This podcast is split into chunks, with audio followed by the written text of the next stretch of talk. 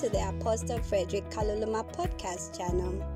Apostle Frederick is the senior pastor of the City of the Lord Church, and he has been anointed by God with a message that will take you deeper in your walk with Christ. We have the mission to bring hope to the hopeless, and we seek to build a community of believers founded on faith and walking in love until the return of our Lord Jesus Christ. So, if you would like to officially join the City of the Lord Church and get access to pastoral care, counsel, and one on one sessions with the man of God, fill in the form in the link below the podcast description. Now, here comes today's powerful word. It is your word. So grab your Bibles, pens, and notepads as we join Apostle Frederick from the City of the Lord Church in Lusaka, Zambia. Be blessed.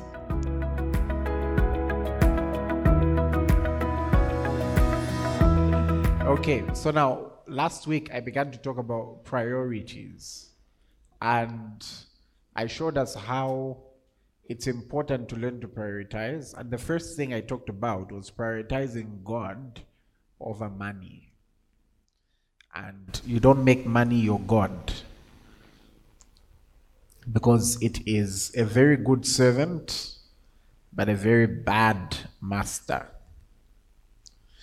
Today, let's look at the second thing that, the second aspect of priority that I want us to deal with.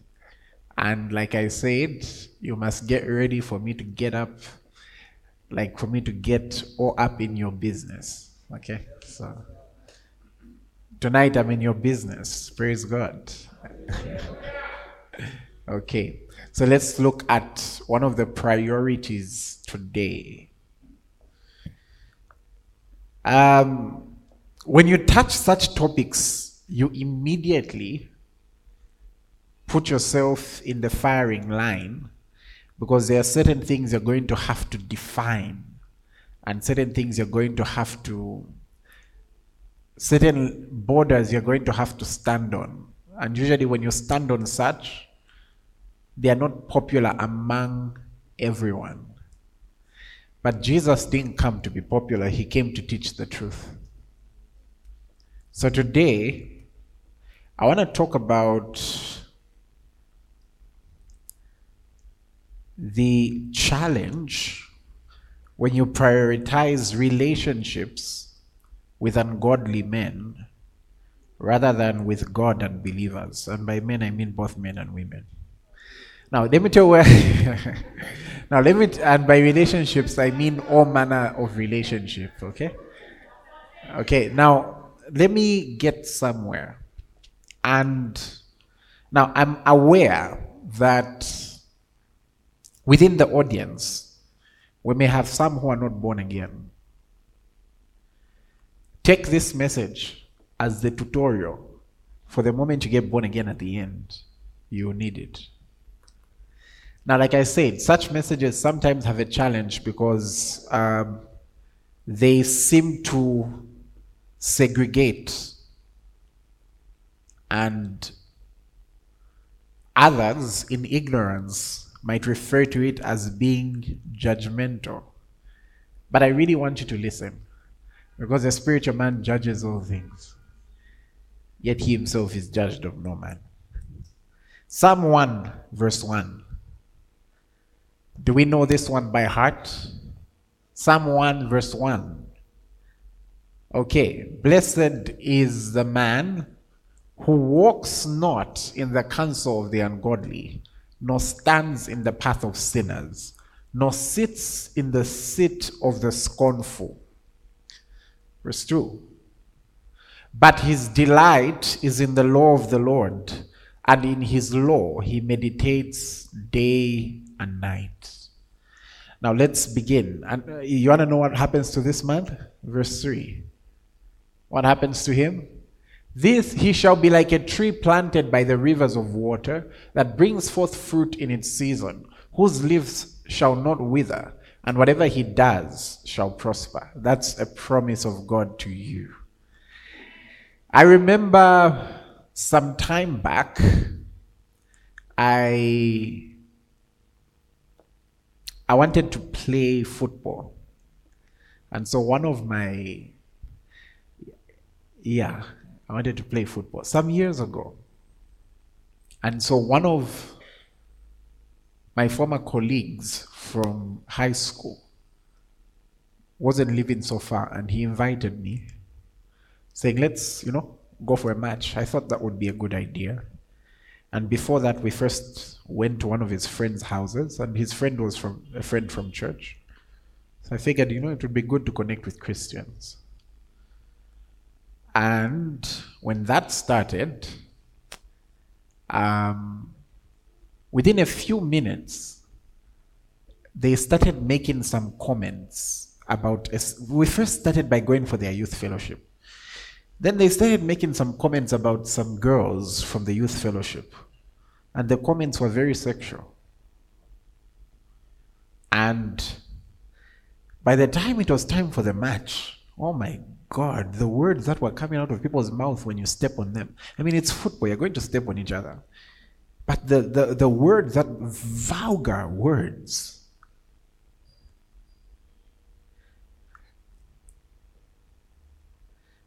um, I decided that if that meant the end to my amazing football career, then my football career was done. I wasn't going to subject myself to that.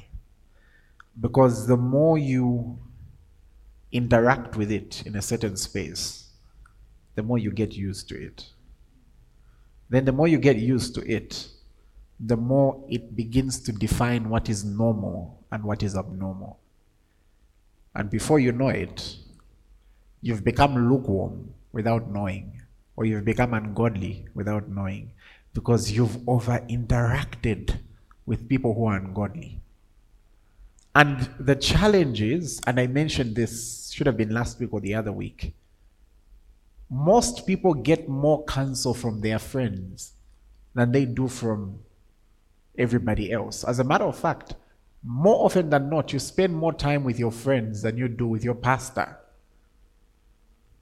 More often than not, uh, before you've even come to the office to say, Pastor, there's this relationship, your friends already know about it.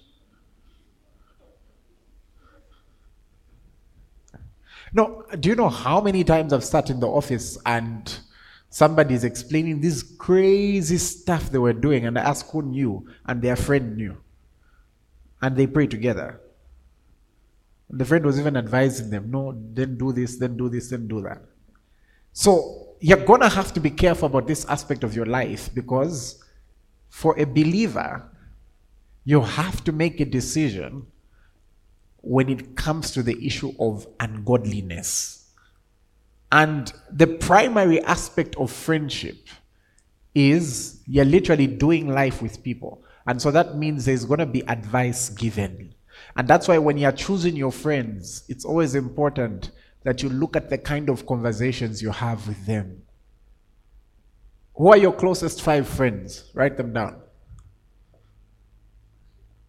No, I'm serious. Write them down. Who are your closest five friends? Write them down. Write them down. I'm not coming to read. I'm not coming to read. Who are your closest five friends? This is me pastoring. Are you writing them in your head? Or oh. Listen, Bernadette is my daughter, so I can read. You're still writing number one. Are you one of those who puts those statuses on Facebook for at uh, something like I can count on one hand? okay, have you written down your closest five friends? Okay, pick any at random. Pick number three. Number three. Number three on the list. What? Some of your lists don't have number three. Okay, if you only have number one, then number one by default. If you have two, number two by default. But pick number three on the list. And in all honesty, what do you talk about most with number three? What are your what, what are the five topics you discuss the most with number three? Feel free to ask your neighbor, what do you discuss with your number three? It's a very honest question. Yes? Okay. Your number three. What do you discuss?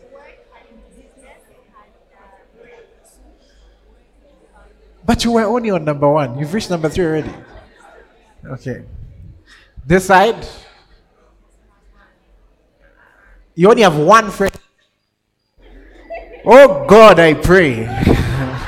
Grant unto thy children friendship. no, I'm serious. The same way your eyes see your teachers, may your eyes see your friends. Ha! Nangapa lineup who dance. Guys, in case no, clearly there's some challenges on friendship areas. Start a business, hire yourself out. You can be a friend for for a wedding period.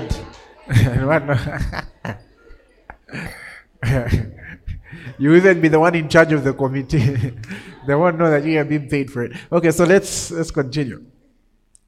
Now you have to be very careful. If the majority of your friends are not born again, then there will be a problem.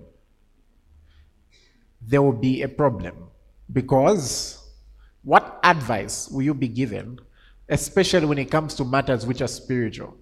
And perhaps if we can go deeper, we might say what in life is actually not spiritual. Okay.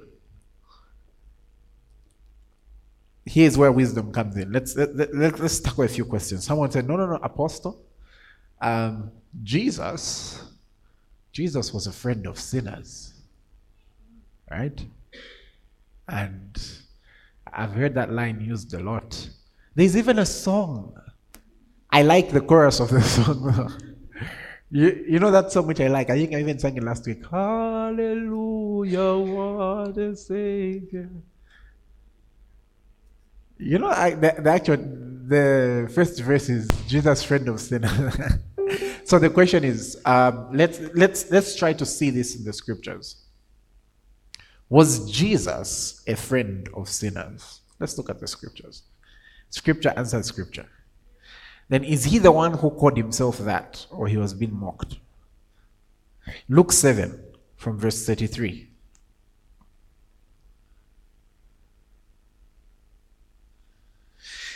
Notice something. When a person backslides, there are always people they go back to. Backsliding is not just to habits, backsliding is also to people.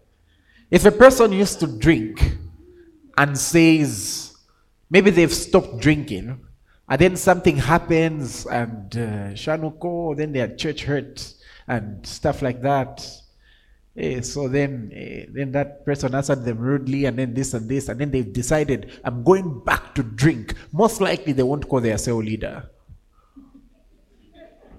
there's probably somebody in their contact list who they'll call to go back to drink with And perhaps sometimes backsliding is also going back to certain people I'll tell you this. Now, someone, no, I'll give you the wisdom soon, don't worry. John, Luke chapter 7, verse 33. For John the Baptist came neither eating bread nor drinking wine, and you say he has a demon. Uh-huh. The Son of Man has come eating and drinking, and you say, Look, a glutton and a wine bibber, a friend of tax collectors and sinners. That's what the people were saying.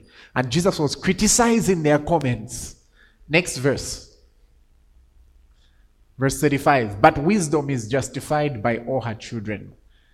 Now, you may want to understand verse 35 a bit further. So, can we read it from the TPT? Let's start from verse 33. Follow me. When you see it, you just turn to your neighbor and say, Aha. Okay? when you see it, you, verse 35. Verse 33 to 35. We'll read it together. Is this a TPT? Yeah. One, two, three, read. When the prophet John came fasting and refused to drink wine, you said, He's crazy. There's a demon in him. When the Son of Man came and went to feast and drank wine, you said, Look at this man. He is nothing but a glutton and a drunkard. He spends all his time with tax collectors and other notorious sinners. Verse 35. Nevertheless, I say to you, the wisdom of God will be proven true by the expressions of godliness in everyone who follows me. The question is did they remain sinners? The question is did Mary Magdalene remain a sinner? The question is did Zacchaeus remain a sinner? Then perhaps, no wonder he says wisdom is known by her children, meaning you'll be able to see wisdom by the kind of by what I'll be able to produce out of these people. But the question is, who did Jesus ever call his friends? John 15, verse 15. Now, these are the disciples. Three years after being with him, that's when he used these words. John 15, verse 15. It says, No longer do I call you servants, for a servant does not know what his master is doing, but I've called you friends. For all things I heard from my Father, I have made known to you. It's interesting that for Jesus to call you a friend, it's because you've come into a certain knowledge of the Father. So the question is the sinners Jesus was with, did they remain sinners? All the encounters we see in the scriptures, the only people who weren't changing were the Pharisees. Everybody else was changing. Then Judas retrogressed. But no, but everybody else was changing. So if you're gonna use that as your excuse, then there will be a challenge. So somebody may say, okay, fine, apostle, what do I do? Do I go to my phone book and delete every number I've ever known? Would you like the wisdom on how to deal with Let's look at the wisdom. Firstly,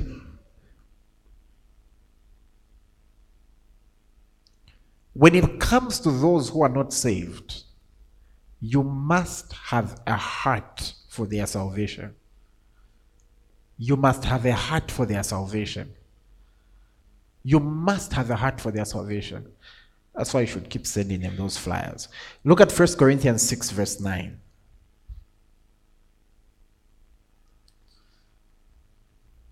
And I want us to read it. And these are scriptures I, that we must know. 1 Corinthians 6 9. It says, Do you not know that the unrighteous will not inherit the kingdom of God? Do not be deceived. Uh, do you see some of these things that go on look, we are all Christians. I know you can be seeing me, I'm always in the bar, or I'm always changing men or changing women or this, but we're all Christians. I know my God, and we've got our own personal relationship. That's not true. It says, as many as received him, to those he gave the power to be called children of God, meaning we are not all children of God.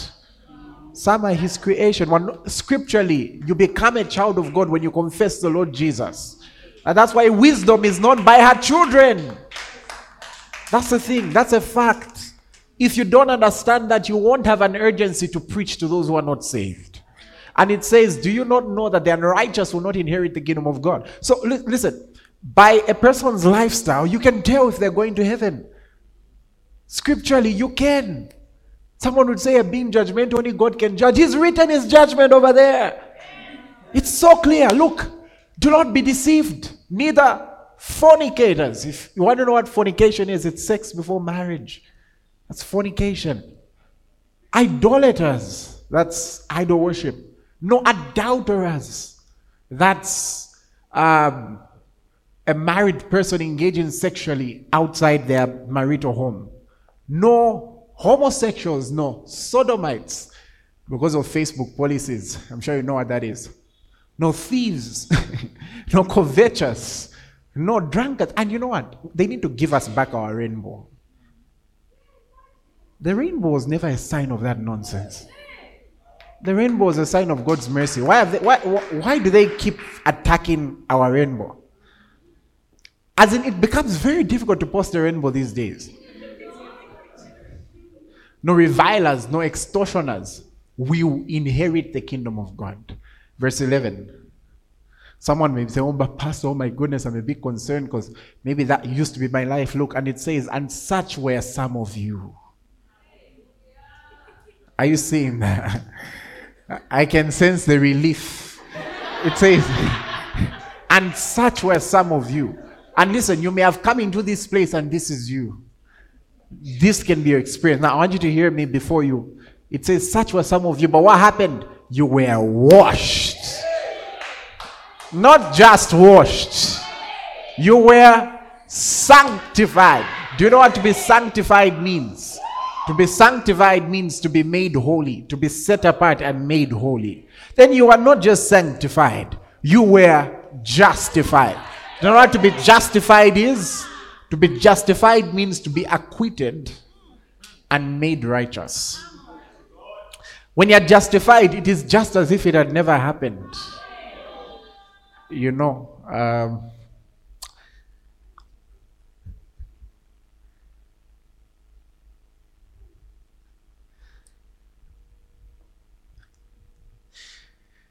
you know, have you ever read Romans 8, verse 11? This is either a powerful revelation or me overthinking. You make a decision. Have you ever read Romans 8:11? It says, "But if the spirit of him who raised Jesus from the dead dwells in you, he who raised Christ from the dead will also give life to your mortal bodies through his spirit who dwells in you." Usually this scripture is used to refer to like healing and stuff like that, right? But can I tell you the actual context? Do you know what that means? I want you to imagine there is a believer who died 1600 years ago sometimes when I think about humanity, you know, my mind gets, I start thinking, all these human beings have ever lived and God still cares about me.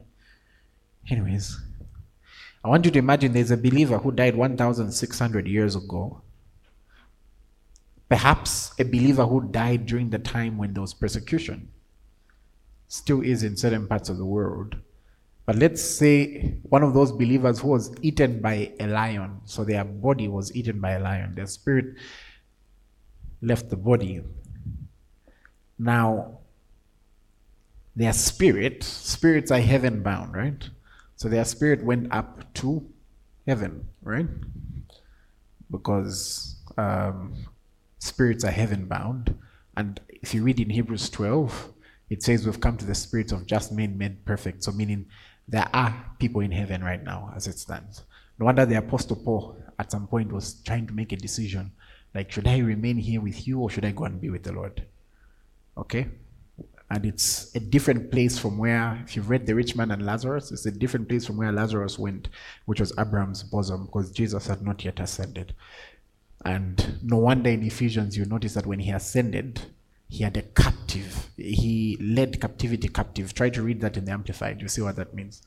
That's a story for another day. Now, I want you to think about this. Do you know that on the day of the resurrection, that person will be united with their body?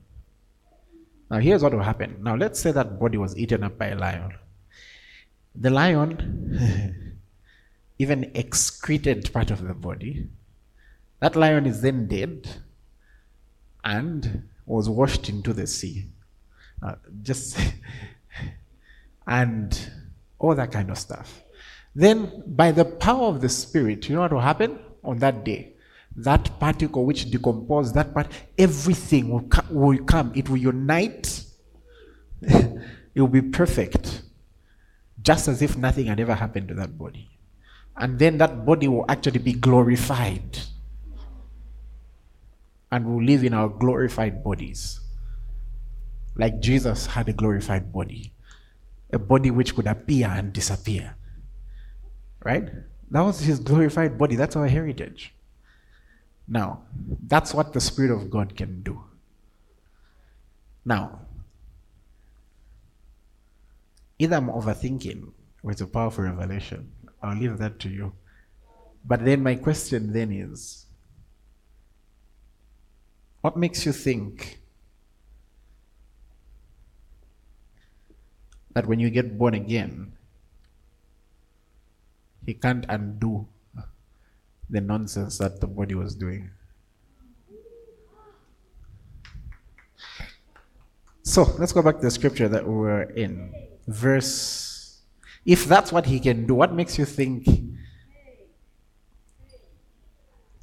it's just in the heart? So, verse 11. Yeah, what makes you think it's just in the heart? So, anyways, let's look at this. Verse 11. Uh, 1 Corinthians 6. What makes you think it's just the heart? Let's continue. And such were some of you, but you were washed you were sanctified. You were justified in the name of the Lord Jesus and by the Spirit of our God, the same Spirit. okay, let's continue. Praise God. So now you must understand that ungodliness will lead to people not inheriting the kingdom of God, to lead to people going to hell. And because of that, in your heart, any person that you relate with that is not saved, you must have a desire in your heart to influence them the right way. You may not be able to have a preaching session every day, but at least in your heart, desire to be influential to them in the right way. Okay? Now, one may say, let me just give you wisdom yet again on how to uh, interact two scriptures. So First Corinthians 15, verse 33 to 34. 1 Corinthians 15, verse 33 to 34. Do not be deceived. Evil company corrupts good habits. Awake to righteousness and do not sin. For some do not have the knowledge of God. I speak this to your shame. He says, go back to 33. Do not be deceived. Evil company corrupts good habits. Let me give you another one. First Corinthians 5, verse 11. First Corinthians 5, verse 11. Okay, I want you to follow me on this one. First Corinthians 5, 11. And perhaps let's start from verse 10. 1 Corinthians 5, from verse 10. Turn to your neighbor and say, Godly friends. Okay. Maybe we'll start from verse 9. So it says, I wrote to you in my epistle not to keep company with sexually immoral people. Yet I did not mean with the sexually immoral people of, the, of this world or with the covetous or extortioners or idolaters. Since then, you would need to go out of the world. But now I've written to you not to keep company with anyone named a brother who's sexually immoral or covetous or idolatry or reviler or a drunkard or an extortioner, not, not even to eat with such a person. Now, let me explain this. Praise God. Do you like that we're going, we're delving deeper in the scriptures? Now, Paul mentions that he's already written that you're supposed to avoid ungodly people. And then he makes an emphasis to say, look, firstly, I acknowledge that it's not possible to completely avoid worldly people because to do that, you have to come out of the world. So, meaning there are going to be some interactions. And I'm not saying be rude to somebody because they're not of the faith. No, you can still show them love. You can still be there for them. But are they really the person you should be pouring out all your issues to? because one way or another, there are certain things about the faith that they don't understand. Now, on the other hand, it's even more dangerous if a person calls themselves a believer. Here is why.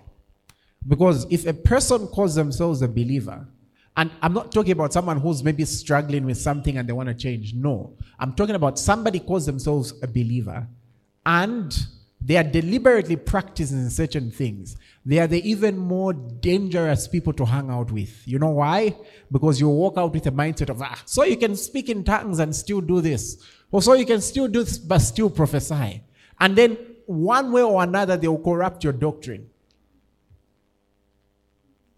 Because they'll be the quickest to say the problem with the church today. It's actually better somebody who's worldly and they acknowledge that, look, me, I'm not born again, so I live like this. But where a person is giving you a picture of Christ and Christ is doing A, B, C, D, they are the worst. They'll corrupt your mind.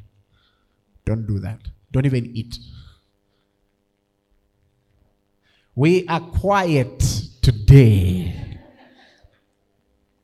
So, can I give a bit of wisdom for today? Here's some wisdom. Number one, if you're relating with any person who's not saved, relate with them, firstly, knowing that they need to get saved. You can appreciate their uniqueness as a person, but know they need to get saved. But then, secondly, always relate in an environment in which you are in control. Let me explain. Here is um what random name can I think of? What's the most random name in the world you can think of? Billy. okay, fine. Here is brother Jehoshaphat. Yeah, brother Jehoshaphat. And he's got a friend called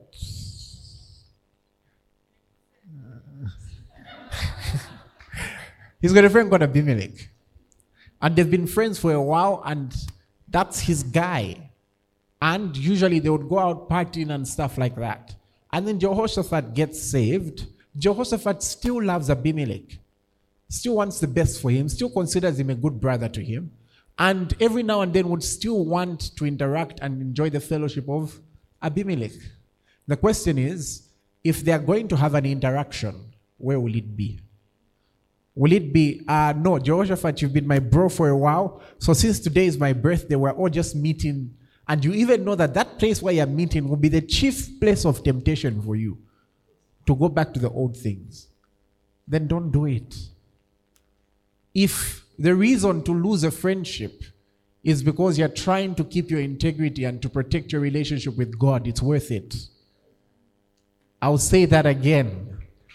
If someone is offended at you because you're preserving your integrity and you're preserving your relationship with God, and because you're boldly saying, Look, I don't do that anymore. So, look, I don't mind if maybe there's a movie and I come along, but if you're going to meet at that place, no, but it's just a restaurant. But you know that upstairs it's not just a restaurant. And if I come at that time, I'll be tempted to go upstairs and do ABCD. Then don't do it. Don't risk, don't risk the progress you're making spiritually simply to appease a friendship. Don't do that. It, it's never necessary.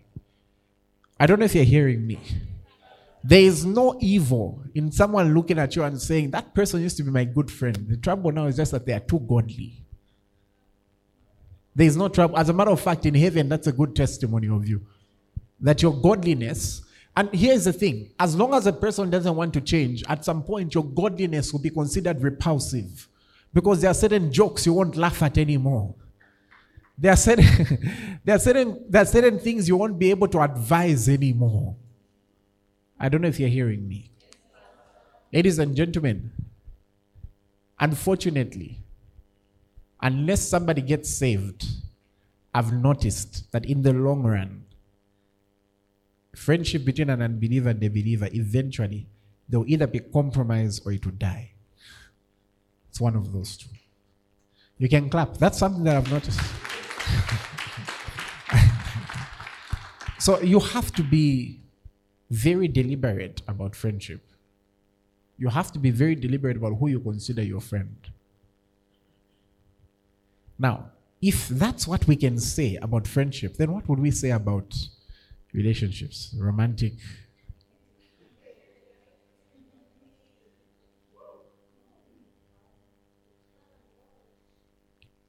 if I had a dollar for the number of times I've heard No, I know he's not saved, but he said he will respect my principles. So this relationship won't have um, sex before marriage because he, he said he will respect my principles. So, meaning he's chosen that not because he's a believer, he's chosen that because he's trying to keep you, right? That doesn't usually work out.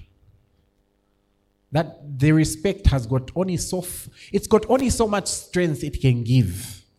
The biggest strength to live a godly life, to live a godly life in this day and age, can only be by the grace of God. And that comes through salvation. It says, the grace of God, which brings salvation, has appeared to all men. That's Titus 2.11. Teaching us that denying ungodliness, the way, unless you've got grace teaching you and renewing your strength daily, that respect eventually will run out. What am I trying to say? Ladies and gentlemen, I'm not certain that you've got any reason to be dating a person who's not born again. Let me say that again. I'm not certain you've got any reason.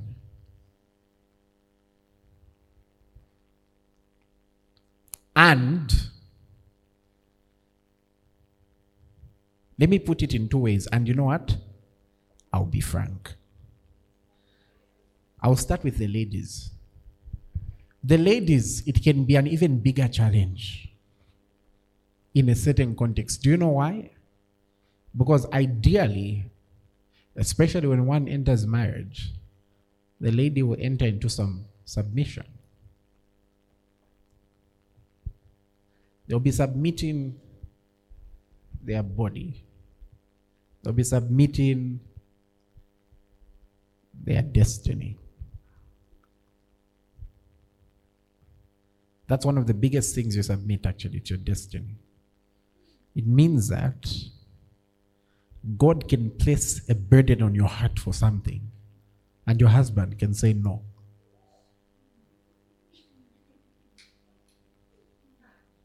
Imagine having, imagine God has destined you to be a pastor, or let's say a, a, a pastor. It's in your destiny to be a pastor. We are supposed to ordain you as a pastor. And you'll be the one preaching at some of our overnights because you're a pastor. But then, in the first place, just for you to attend an overnight, you need to pray and fast and time him well and cook him the best meal ever and all those things. You need to do that. Where would we even start from? Asking your husband, ah, can we ordain her by calling my wife a pastor? Where would we actually start from?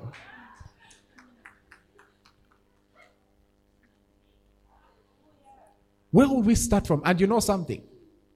What happens at zero two? You, you even know your calling is to be an intercessor. Everyone at home knows you. That you, you can just wake up at zero two. Satire. You even know that for you, that's just the way your calling is. You want to freak out someone's son. no. And you know that's one primary aspect of your calling. And you know, intercession and speaking in tongues are like Tom and Jerry. and then the day, the day you get, and this person doesn't believe in speaking in tongues, what's going to happen? And you know, one thing that many people, you know, many people have got this fantasy when it comes to marriage. You know what their fantasy is? Their fantasy is they think the day, if I can just make it to the altar and say, I do, kwapwa. What? That's when it actually starts. People think that marriage is just about the wedding. That's what people think. It's about the wedding. You can have the best wedding in the world and please have it by all means. But marriage is not the wedding. It's not about the rice and chicken that we'll come eat. Hello, please make sure it's warm, eh? Weke kona tuma like a fruit salad. but then it's not about that.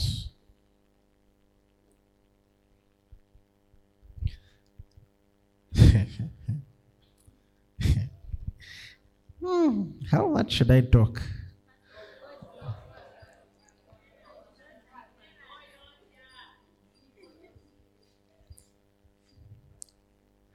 Now, you must be careful. And you know, for, for ladies, when if you look at the curse that uh, God gave when it came to when you look at the curse that God gave when it came to the woman, that part was the curse. It says, Your desire shall be for your husband, and he shall lord it over you. It shows you something like when a woman decides to love, oh my God, she can, like, all the brains can escape. But here's the thing one thing that I've come to realize is that every man needs somebody they are accountable to and somebody they fear. If a man doesn't fear God, I'm afraid. If a man doesn't fear God, I would be afraid. You know why?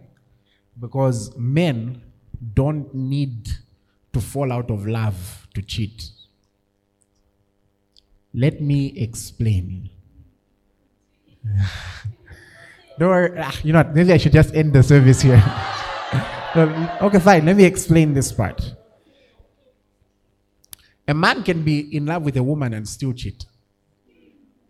Because the way men process um, relating sexually with a woman, they don't necessarily process it in the same way they process love. So all he needs to do to cheat is being disciplined. Usually for a man, it's a lack of discipline. And that's why if you're to ask them if they would dare marry any of the women, ah, they will laugh in their face because they don't even consider that those women anything. Now, I'll put that again. Ask them if that same woman they're going about doing all those things for, if they can actually marry them. They, they don't consider them wife material at all. They consider them cheating material. Someone to just satisfy their sexual cravings. But they wouldn't dare want to marry them. As a matter of fact, they would laugh at the thought of marrying them. As a matter of fact, if you hear them discuss it with their friends, they say, Kaja. And that and that's why and discipline for a man, it comes firstly from being accountable to God.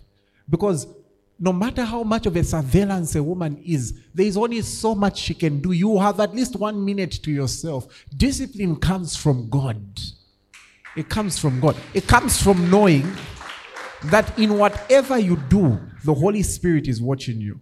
And that's why it's alarming. I'm not talking about worldly people. It's alarming if you are two people, you are believers, you genuinely know what is right. And as believers, before you're marrying, you're busy fornicating. You know why? It shows that the two of you don't fear God. What makes you think you'll fear Him in your marriage? And you know the other challenge there? The other challenge there is that as the two of you know what you're doing, you're practicing loving what is illegal. And that's and, and, and, and the funny thing about habits is this.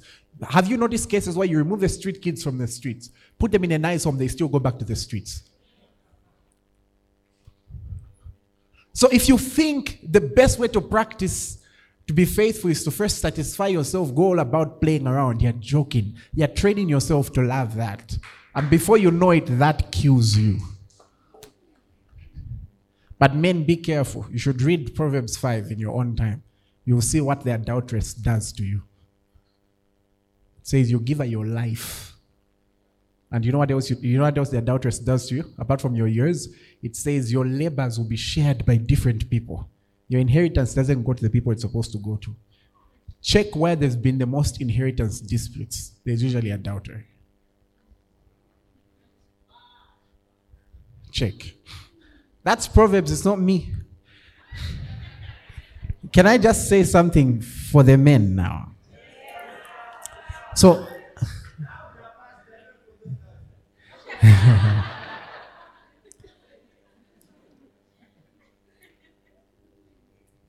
So now I want you to see something. How many of you remember what the promise was for David? When David asked, David was an opportunist. He decided to do business. Do you know that you can use your anointing for business? Wait, are you guys aware? Are you wondering? are, you wondering, like, is that a strange concept? Do you know you can use your anointing for business? What did David ask? He said, What would be done for the man who killed Goliath? He asked, What's in it for me? And it was said, Your family will never pay taxes and you'll be given the daughter to Saul as a wife. Do you remember that? Imwe. so he actually used it for business. Now, um, for example, you can be anointed with skill, serve God in church. Anything apart from that, charge. Charge. You can be doing my nice capacity building trainings in church. Yeah, train the ushering department. Any any place else, charge them. Can be good at you've got divine intelligence. Anybody else, charge. Praise God. Good at making videos. Monetize your YouTube, monetize your Facebook, monetize all those things. Okay, I want us to see first um, Samuel chapter 18. I want you to see this. So David was supposed to marry Saul's daughter. This is the last part I'll, I'll- mention for today. Then Saul said to David, Here's my older daughter Merab. I'll give her to you as a wife. That's 1 Samuel 18 from verse 17. Only be valiant for me and fight the Lord's battles. For Saul thought, Let my hand not be against him, but the hand of the Philistines be against him. Uh, we've not moved it this side. First Samuel 18. Now we're in verse 18. So David said to Saul, Who am I that the life, and what is the life of my father's family in Israel, that I should be son in law to the king? Uh huh. But it happened at the time when Merab, Saul's daughter, should have been given to David, that she was given to Adriel, the Meholathite, as a wife. Now, Michal, Saul's daughter, loved David, and they told Saul, and the thing pleased him. Wait here. Saul knew. At this point, Saul hated David. And then the daughter that he was supposed to give David as a wife, he gave to somebody else. And then he found out that one of his other daughters was in love with David, and he was excited. You're about to see the reason why. Verse 21. So said, I'll give her to him, that she may be a snare to him, and that the hand of the Philistines may be against him. Therefore, Saul said to David a second time, You shall be my son in law today. Saul knew the kind of mannerisms his daughter had. This is the same daughter who, when the Ark of the Covenant came and David danced, she's the one who said, What is the king of Israel? That he, he undressed himself in front of others. That's the one David answered the penalty and said, It was before God that I danced, who made me king instead of your father. so, in short, chances are perhaps she was beautiful. And perhaps she came from royalty. Perhaps the wedding was grand, but she was a bad wife. So Saul was happy. Snare means trap. In short, Saul was so happy to give her as a daughter because he knew this man would be trapped. There would be a challenge with his life by virtue of marrying her.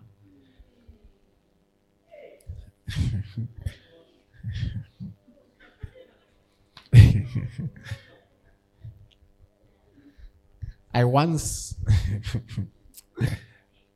I, there, there are very few times in my life when I've woken up screaming.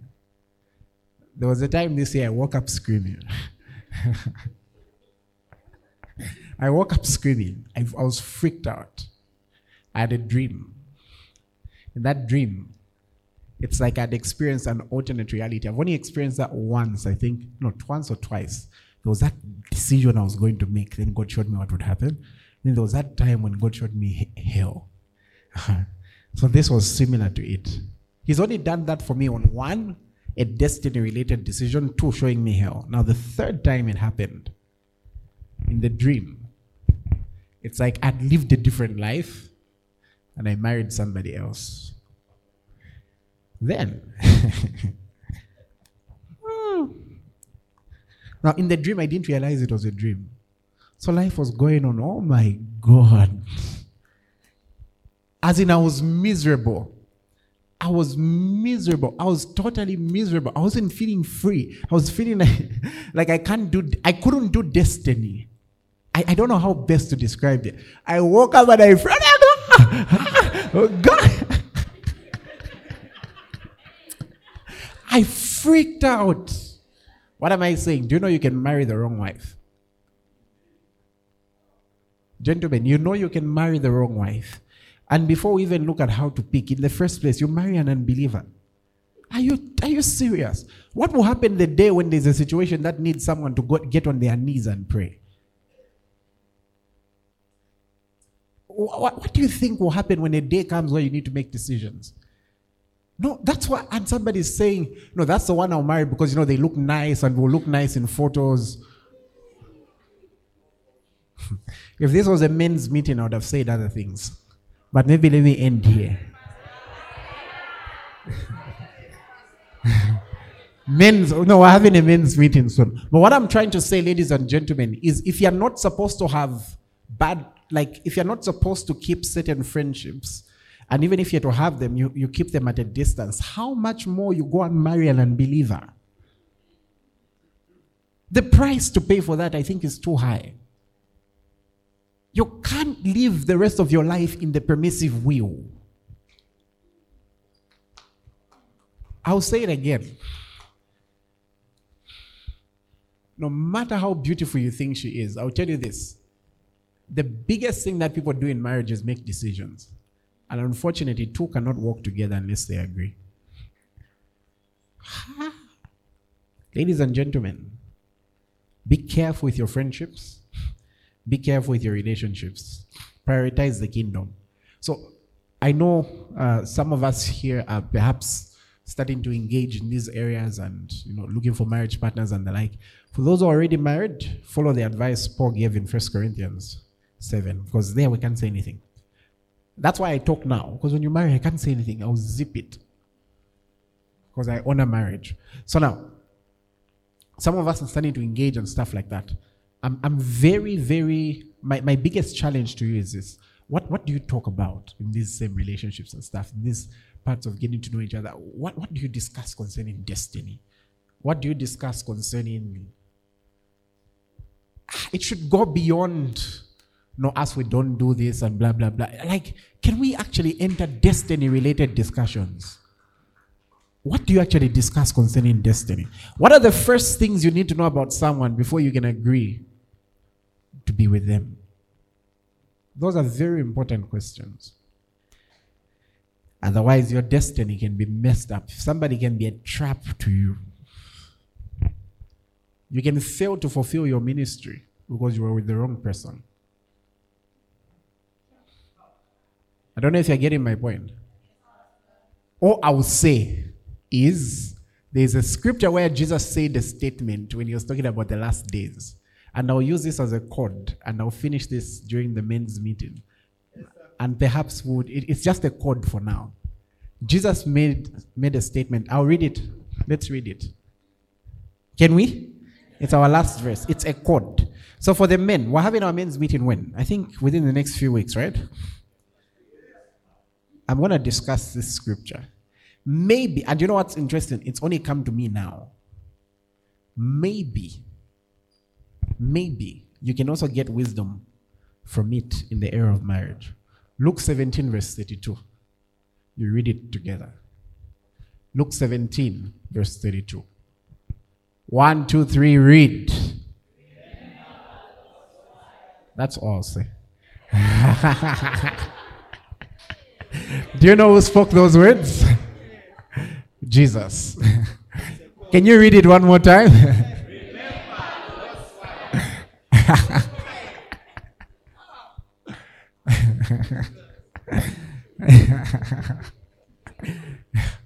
Let me not preempt. Let me, Lord, hold me. but maybe, maybe there is a reason Jesus gave that code. And actually says, if you want to, like, if you want to live in the last days, one of the things you should do is remember Lot's wife. So, Lot, choose your wife well. Lot's wife didn't enter with, uh, no, let's not go into detail. Praise God. Imagine willing to go with him to Sodom, but not willing to follow the angel with him. Interesting. Let's let's do not preempt. How many of you have been blessed? Okay. In a minute or two, like I said, here at COL, for those who are still getting used to my style, we try our best to do life together. And so that's why we try to talk about these things because we can micromanage certain aspects.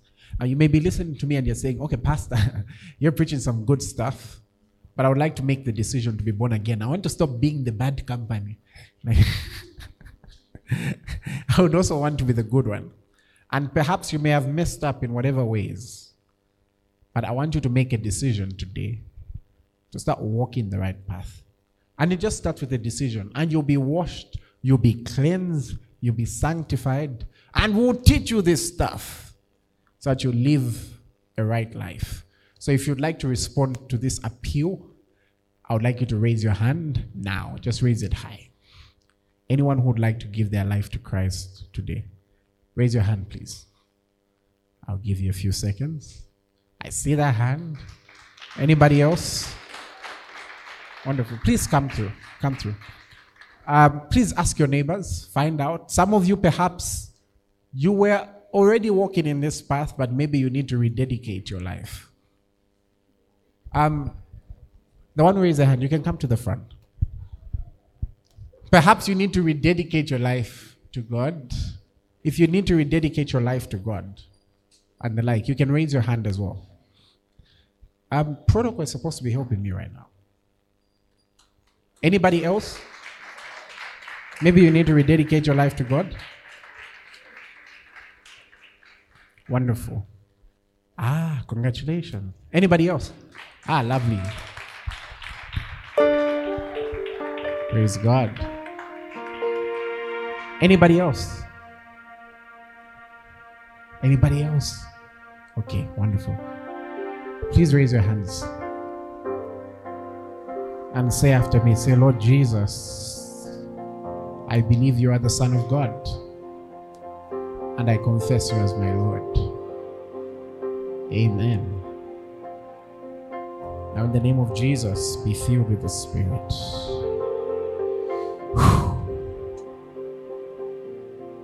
Yeah, that's it. Let me have one of the female ministers come, please, quickly. Uh, on her, she's got something. In the name of Jesus, be filled with the Spirit today. In Jesus' name. Thank you, Lord. In the name of Jesus, be filled the Spirit today. Thank you, Lord. Praise God. Let me just speak the blessing and then we give our offerings and the MC lets us go.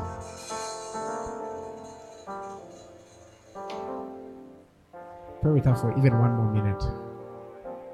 Now, in the name of Jesus, may God give you such grace to pick the right friends.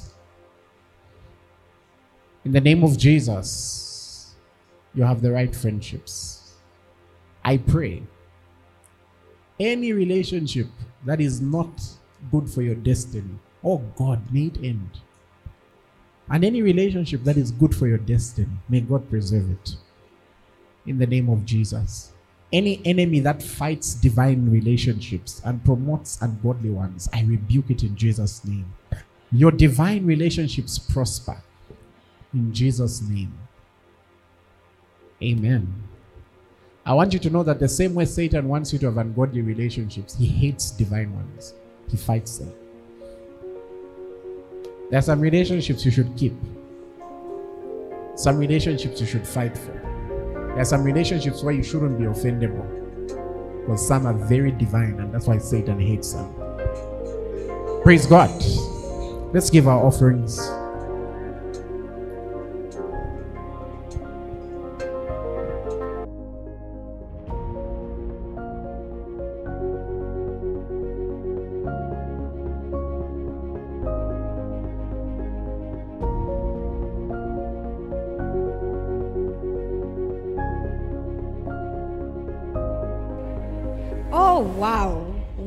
A service. I have been so blessed, and I know you have been too. May the grace of our Lord Jesus Christ, the love of God, and the communion of the Holy Spirit be with you. You can reach the City of the Lord Church on 0 If you are unable to call, you can email us on the City of the Lord Zambia at gmail.com or reach us on Facebook at the City of the Lord Church. Stay blessed.